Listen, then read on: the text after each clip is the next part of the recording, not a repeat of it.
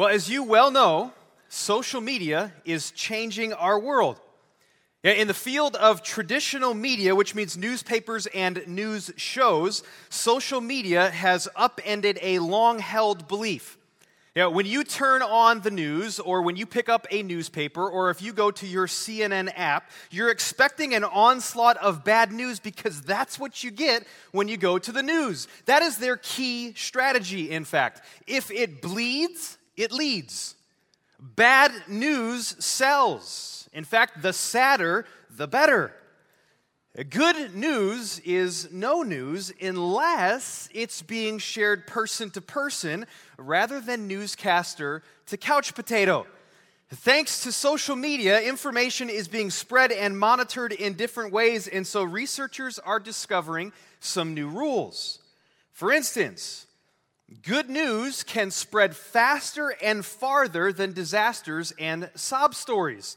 And the main reason for this is that when you share a story with your friends or your peers, you care about the way that they react to you. You don't want to be perceived as the friend who's depressing and has negative and sad news. Another reason that good news can spread faster than bad news through traditional media versus social media is because in social media land, we get to talk about our favorite subject of all ourselves. You know, who doesn't want to talk about their own wonderfulness on Facebook? That's good news for everyone, right?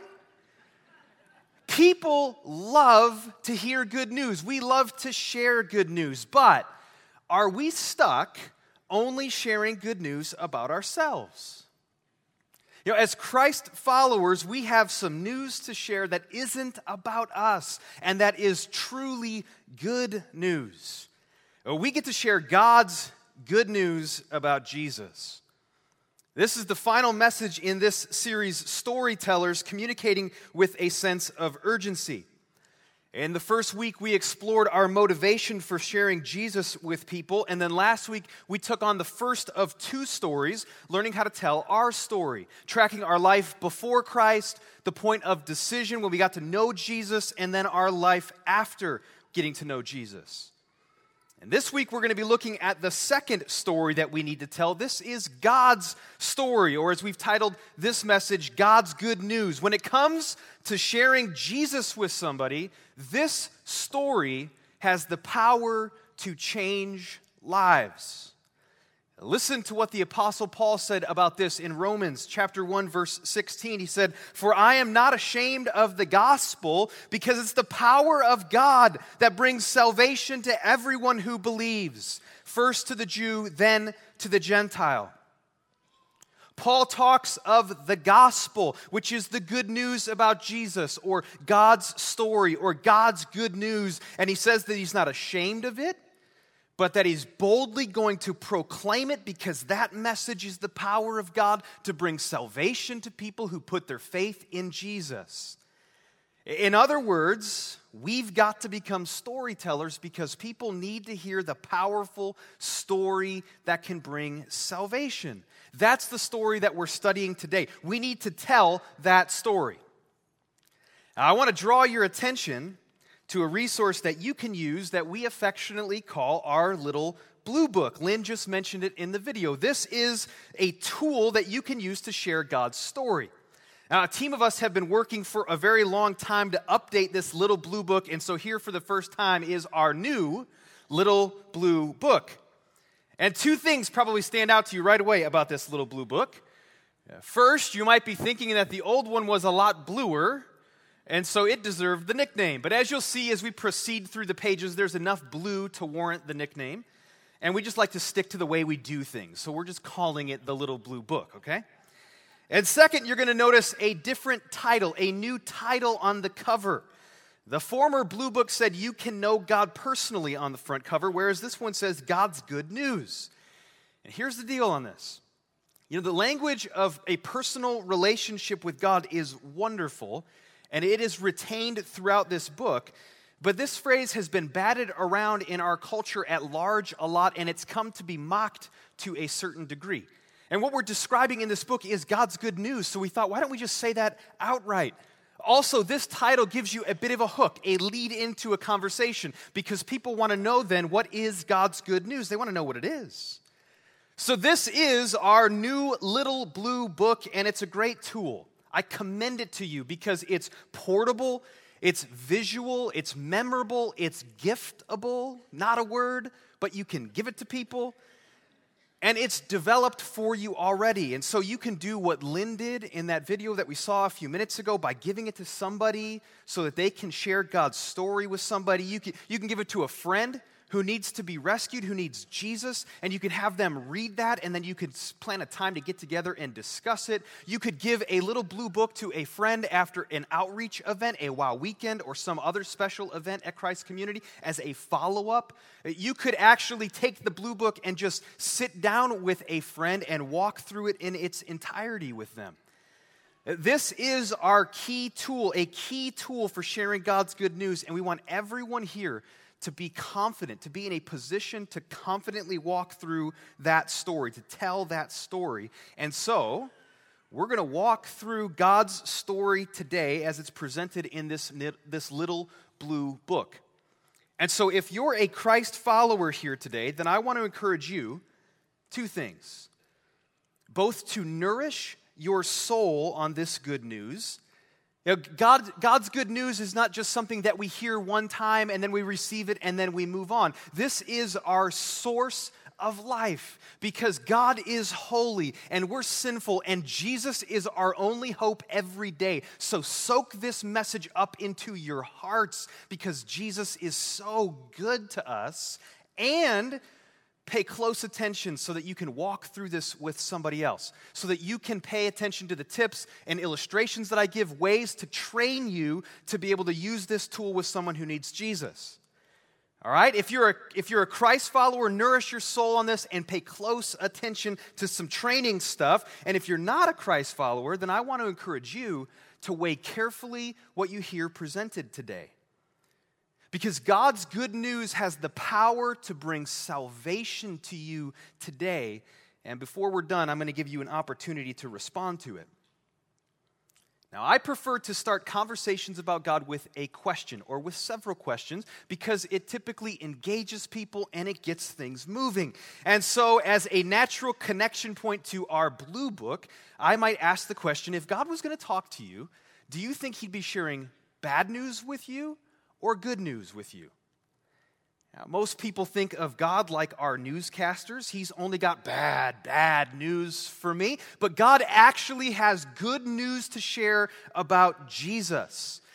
Now, grab your weekly welcome. You'll see that we've summarized this God's good news into a five part outline, five acts, so that we can understand and share God's story, His good news. Jot this down. Act number one divine creation divine creation.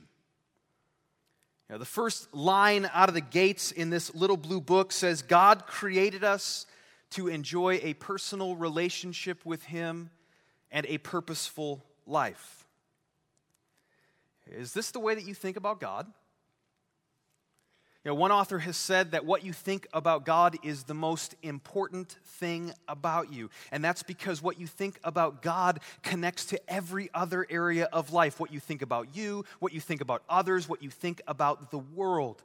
You know, most people wouldn't dream of connecting the words God and enjoy in the same sentence, but according to the Bible, God created us. God made us so that we could be connected with Him in a relationship marked by joy and purpose. God created us to enjoy a personal relationship with Him and a purposeful life. Don't let the simplicity of that statement mask how profound and incredible it truly is. In fact, just saying that reminds me of a helpful tip for walking through this blue book with somebody. You know, move slowly, assuming that, that your friend has never heard this before. You know, for a lot of us, this is very normal, but for other people, this is a really big deal to think of God in these terms. Uh, about a year ago, I had a conversation with a college student who was wrestling with this very issue. She came to talk to me because she wanted to understand who God was. And she began to describe her way of thinking of God, her image of God. And it was it dawned on me that this was a combination of religious teachings and cultural ideas and even her own desires. And so as she was describing this God to me, I kept thinking she's going to be really surprised by the God revealed in the Bible. So, shortly after she finished talking, I started talking about the God revealed in the Bible. And I used a phrase very similar to that we find in this blue book God created us to enjoy a personal relationship with Him and a purposeful life. And as we talked for a little bit about creation and some interesting stuff about the how of creation, some good conversation about that, I moved on to underscore one of the major implications of creation. Life is meaningful because God is behind it. Life is meaningful because God is behind it. And then I connected that directly to these thoughts about a relationship with Him and how our lives have meaning and purpose individually because God is behind it. You see, it took some time for her expectations to shift because this isn't the God that she thought He was. See, this can be a big deal to some folks, and so we've got to move a little bit slowly. As you're going through this blue book with people, you just take the time to unpack this statement about who God is and what He's done by drawing attention to some of the other statements and verses on the next page. Now, first, God wants us to know Him. Jesus said in John 17, 3, Now this is eternal life, that they know you, the only true God, and Jesus Christ, whom you have sent. According to Jesus' words, knowing God and his representative, Jesus himself, is eternal life. God went to great lengths sending Jesus so that we could know him. Second, God has a purpose for each of us. The Bible says this wonderfully in Psalm 139 For you created my inmost being, you knit me together in my mother's womb. I praise you because I am fearfully and wonderfully made. All the days ordained for me were written in your book before one of them came to be. God made you. God knows you. God has a plan and a purpose for your life. That's incredible. Now, inevitably, as you're walking these thoughts through with somebody, as you're talking through this blue book, you might rub up against a little bit of dissonance. Uh, one of the things that we wanted to do was to pose a question at the end of every section that would kind of move the story on, recognizing that tension and moving it on. Here's what I mean in this specific instance. At this point, we're naturally wondering if God created us and life is meaningful and He wants us to know Him and He's got a great purpose for us, so much so that He knows every day of our lives before we live them, then what gives? If, if God is like this, then why is my life like this? If God is who you say He is, then why aren't I friends with Him? Or, in the words of this blue book, why is it that many people don't have a close relationship with God? Act 2 Sinful separation.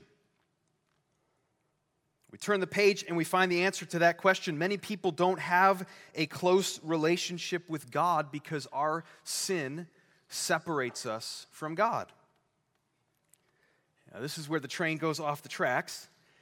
And I mean that in two ways. The first one you're probably expecting. The story actually just takes a turn for the worse with the introduction of sin and death. But I also mean the train goes off the tracks for people at this point, the people that we're talking to. Because someone might say, hey, I thought we were talking about good news here. Your, your little blue book, which is actually a little bit more white than it is blue, by the way, your little blue book said this was going to be God's good news, and now you've hidden this bad news in there, right? This is your, your trick to kind of cover up the bad news.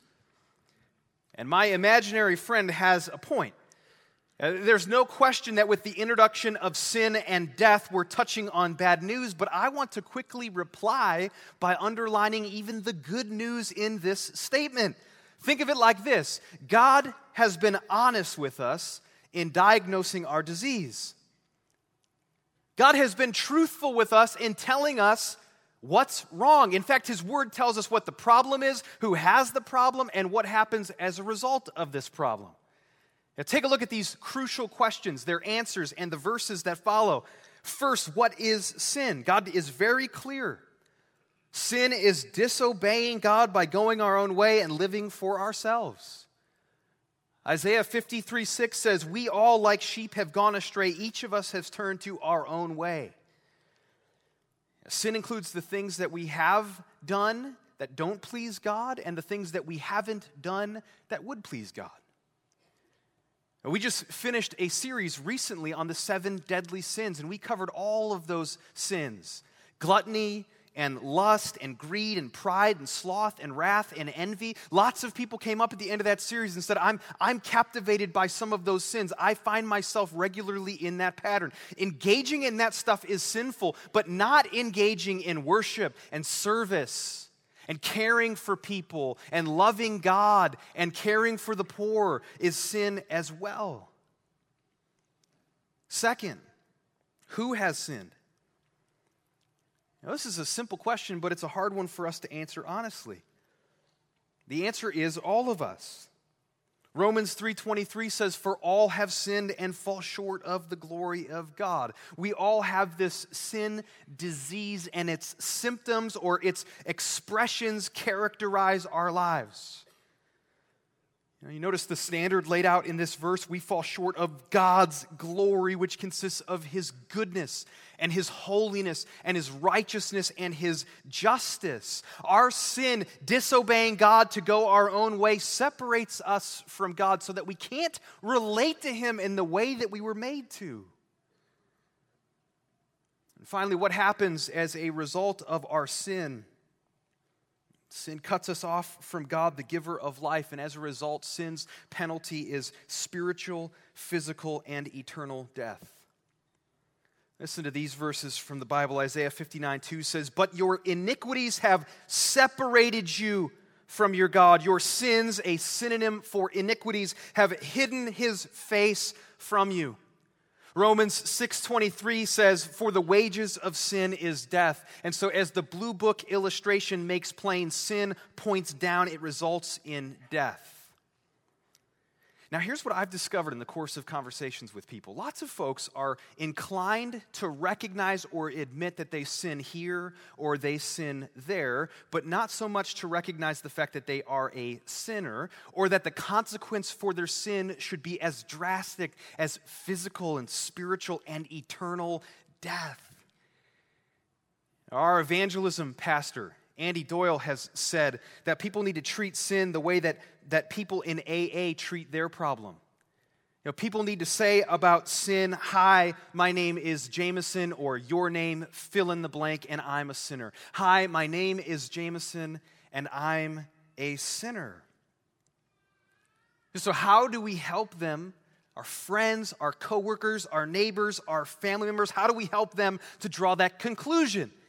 Well, you depend on the scriptures that we're reading, and I would encourage you to read every single one of the scriptures as you go through this little blue book with somebody. And we pray like crazy that God, in His grace, would open people's eyes and soften their hearts. But you can also illuminate these kinds of things with some illustrations. And I want to share one of them with you that you could use in the course of a conversation with somebody at this point to help them understand the difference between just admitting a sin versus admitting that I'm sinful. This is a bit humorous and a bit silly, but but it's helpful, okay? So let's say that you're hanging out at my house. You might have heard this, by the way, before. You're hanging out at my house one morning, and I recognize that you haven't had any breakfast. And I feel bad about that. And so I say to you, hey, you know what? I want to make you an omelet, a three egg omelet. And you think to yourself, that's so generous of him. What a kind, kind person. And you've heard of my astounding omelet making skills, and so you're getting excited. So we're chatting it up, and I'm preparing this omelet. I grab all of the different ingredients out of the refrigerator. I get the green onions and the cheese, I get, I get the peppers. I get all of these different pieces, some ham, I get all of it out, and then I go in to get the eggs, and I pull out my carton, and I've only got two, but I realize that I told you I wanted to make you a three egg omelet, and so I'm feeling bad. So I go sh- going through all of my refrigerator, looking everywhere to see if I have another egg, and lo and behold, I do find another egg. Now, it wasn't in the carton. In fact, it looks like it's been in my refrigerator for several weeks at this point. It's fuzzy, it's green, it's kind of slimy. But I grab it, I crack it, and I throw it in with everything else. I mix it up, I make the omelet, I throw it on a plate, and I hand it to you. Are you going to eat that omelet? No, you're not going to eat that omelet. That's disgusting. One bad egg ruins that omelet. Similarly, one sin makes us sinners. Sinners who have unplugged from the giver of life, and as a result, face death. Why don't we have a close relationship with God? Because our sin separates us from God. So, how do we deal with that separation? Act number three human resolution. How do we deal with our separation from God? Simply put, we respond to this separation from God in a variety of ways. Now, this is a great place for all of us to refer back, or maybe for the first time, to your story, the stuff that we put together last week to describe the changes that Jesus has made since you came to know him. Chances are your story will fit into one of the categories that's outlined in this blue book. Uh, my story fits into the second category. I, I was trying to, to stuff down my separation from God by ignoring it and pursuing anything related to my own selfish desires. I had been raised in a, a Christian home. We went to church. My parents, godly people, introduced me to Jesus when I was young, but I decided I wanted to go my own direction. I didn't want to follow after Jesus. I wanted to make my life all about me. And so, adopting the practices and priorities of my surrounding culture as a high school kid, I wanted to make it all about me, exalt myself, and be well known. And so, in my sophomore year of high school, I decided to make a change. I dyed my hair, I changed my wardrobe, I got my ear pierced in the cartilage, which is where you did it to be cool. And then I started to hang out with all of the cool kids on a direct route to popularity. I just wanted to make it all about me. Now, that may not sound super crazy, oh my gosh, what an awfully sinful life, but I went my own way in my sin and self centeredness, which was a direct and sinful affront to God, who made me to make him known, not me. So I was stuffing down God's desire, God's purpose for my life by making it all about me. I responded to this separation from God by ignoring that separation, by pursuing fame. My story helps to illustrate, helps to flesh out one of these areas. Your story that you can share can help to flesh out the options as you summarize them as you go through this blue book. There are three common routes for our response to this separation. First, we may deny that we're sinners or that our sin separates us from God. You know, as far as we're concerned, there is no separation from God. Everything is all right. This is the I'm okay, God's okay position. There is no problem. But 1 John 1, verses 6 and 8 say, If we claim to have fellowship with Him, referring to God, and yet walk in the darkness, we lie and we do not live out the truth. If we claim to be without sin, we deceive ourselves and the truth is not in us.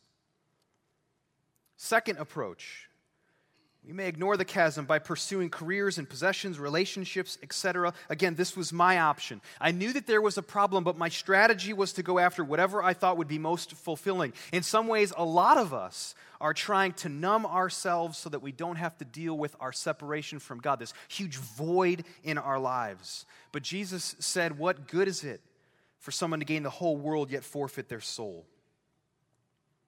Third, we may try to bridge the chasm by doing good deeds or living a moral life or going to church.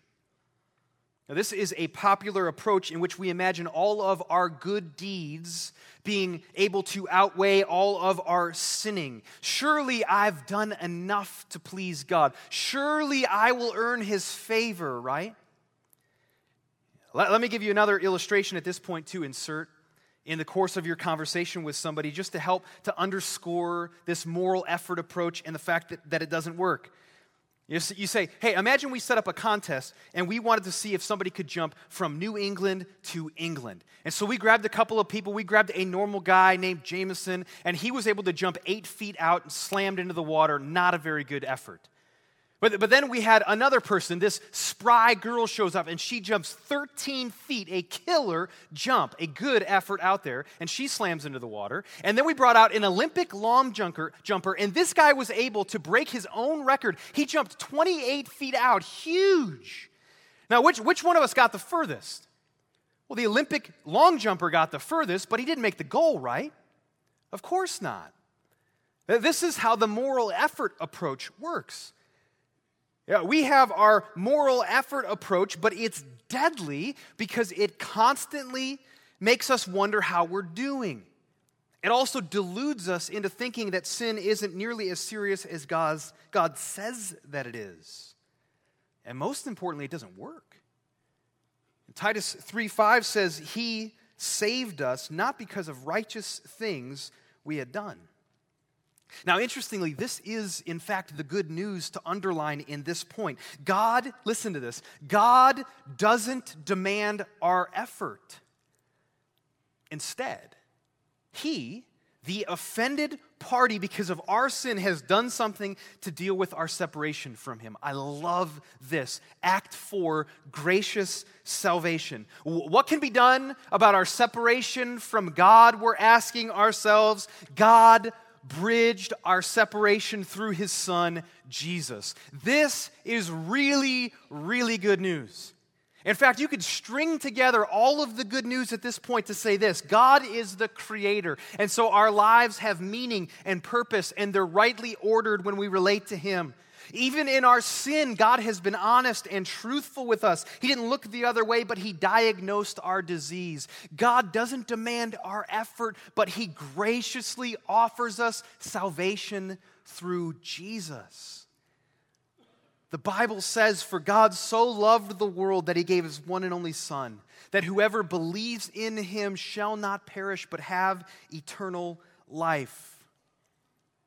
God took the initiative to save sinful, rebellious humanity by sending Jesus.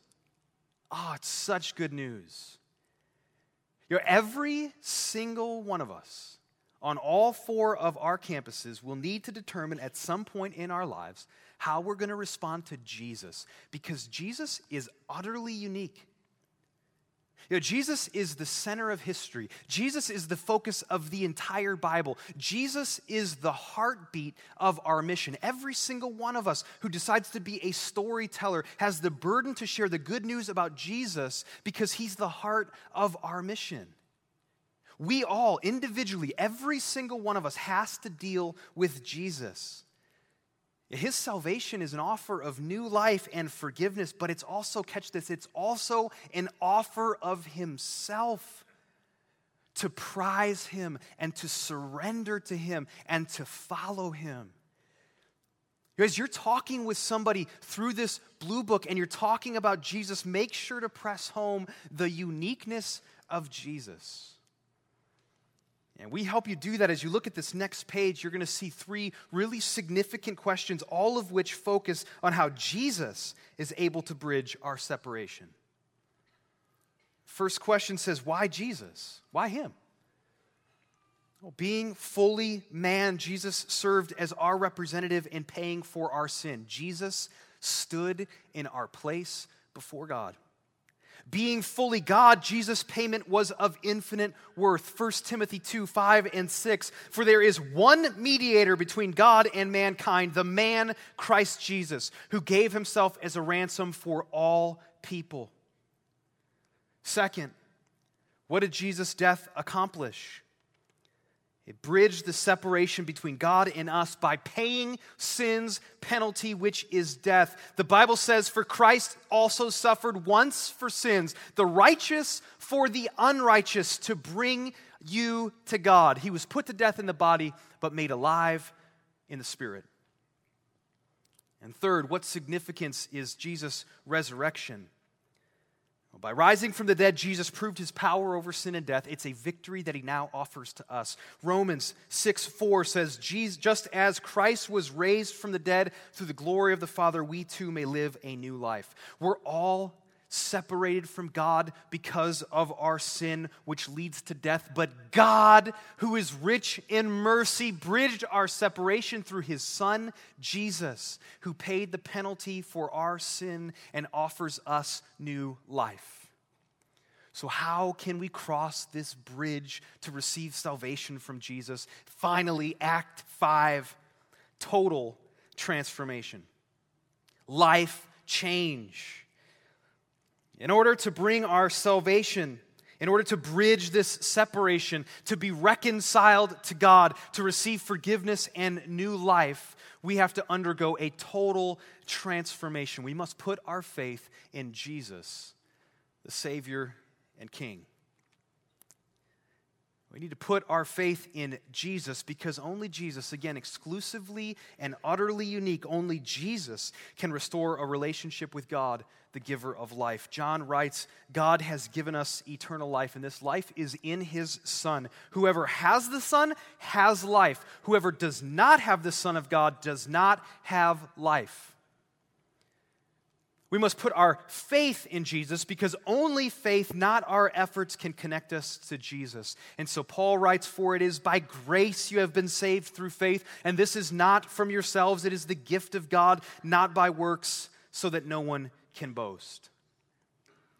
So our response is to put our faith in Jesus. Now, I'm sure that you can guess at this point, or you can begin to anticipate some of the things that you might, yourself might be thinking, or what your friend might be thinking at this point. They might be thinking, this is all well and good, but it all depends on how you define faith, right?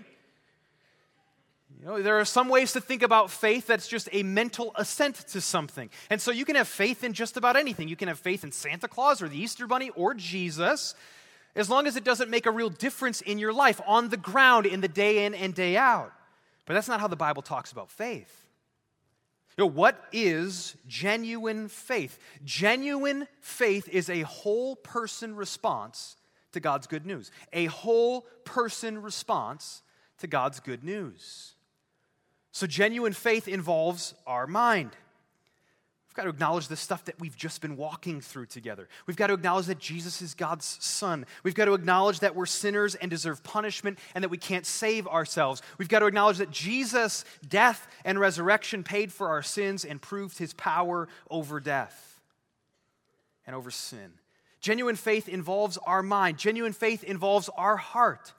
We've got to renounce sin and embrace Jesus, wanting Him more than our sin. 1 John 1 9 says, If we confess our sins, He is faithful and just, and He will forgive us and purify us from all unrighteousness. Genuine faith involves our mind, our heart, and finally our will. We must surrender to Jesus as Savior and King. Paul writes, if you declare with your mouth Jesus is Lord, another word for king, and you believe in your hearts that God raised him from the dead, you will be saved. Genuine faith is a whole person response mind, heart, and will to God's good news. Now, one more helpful illustration, I think, at this point is to draw attention to this distinction between these two kinds of faith just mental assent or whole person response. And so, what you do is you just encourage this person to think with you about the things that we automatically, most of us, put our faith in God for anyway. So, you take out a couple things from your pockets. You take out your wallet and you take out your phone. And in your wallet, you dig through and you find your driver's license. You take your driver's license out and you throw it on the table and you say, Hey, this is my driver's license, and this represents traveling. I trust God. I believe God. I have faith in God that He'll protect me when I'm traveling. And you dig through your wallet and you pull out your insurance card. You throw that on the table. So, this is my insurance card. It represents my health. I believe God is going to help me to be healthy. God is going to take care of me. I trust Him for that. I believe Him for that. I have faith in God for that. You pull out your cell phone. We don't have pictures in our wallets much anymore, so you pull out your cell phone and you flip through to pictures of friends and your family members, and you say, These are my friends and family members, and I trust, I believe, I have faith that God is going to take care of them. And you go to your bank app, and that's representative of my money, and I believe God's going to provide for me. And you put your cell phone down on the table, you got all this stuff, and you say, I believe, I have faith, I trust God in relation to several of these things. But then you just ask the question, What's missing? I've got a lot of things that I have faith in God for, but what's missing? Me. My actual life. I like literally get up onto the table as well because I need to have a whole person response to God's good news. That's what genuine faith is mind, heart, and will. Have you responded with genuine faith? You know, we want to help our friends, our coworkers, neighbors, family members to have a clear sense of where they are in relation to God's good news. And so as you turn the page, we simply ask the question, where are you? You know, some people will not be ready to respond to God's good news, and it's completely appropriate to ask, why not? And then to explore some next steps to help them get to know Jesus better and to put their faith in Him. But other people will be ready to respond to God's good news by putting their faith in Jesus. And if so, you just simply flip the page and you read through this prayer with them and ask them to pray it as a commitment to follow Jesus, to put their faith in Jesus, and you walk through these next steps for growth. In a nutshell, God's good news is that God is holy and we're sinful, and Jesus is our only hope, and we've got to put our faith in Him. We've summarized it here in five acts of divine creation and sinful separation, human resolution, gracious salvation, and total transformation. And I want to simply at this point plead with you if you're not a Christ follower, if you don't know Jesus, if you haven't experienced this salvation, if you haven't put your faith in Jesus, if you're not up on the table, put your faith in Christ today. Turn from your sin and receive salvation from Jesus, forgiveness and new life, even Himself. If that's you, I want to encourage you to go to the Welcome Center at your campus and discuss this with somebody. Talk to somebody about putting your faith in Jesus today. And I want to plead with you as well if you're a Christ follower then you're a part of a mission of making disciples, and that starts with introducing people to God's good news, the good news about Jesus. And so, for the first time today, we're making this new, updated blue book, God's Good News, available for us to take and to use to share with people who need Christ. And so, as you leave today, by faith, I want you to grab one or two or three or as many as you think that you're going to use so that you can take them and use them to share God's good news even in the coming week.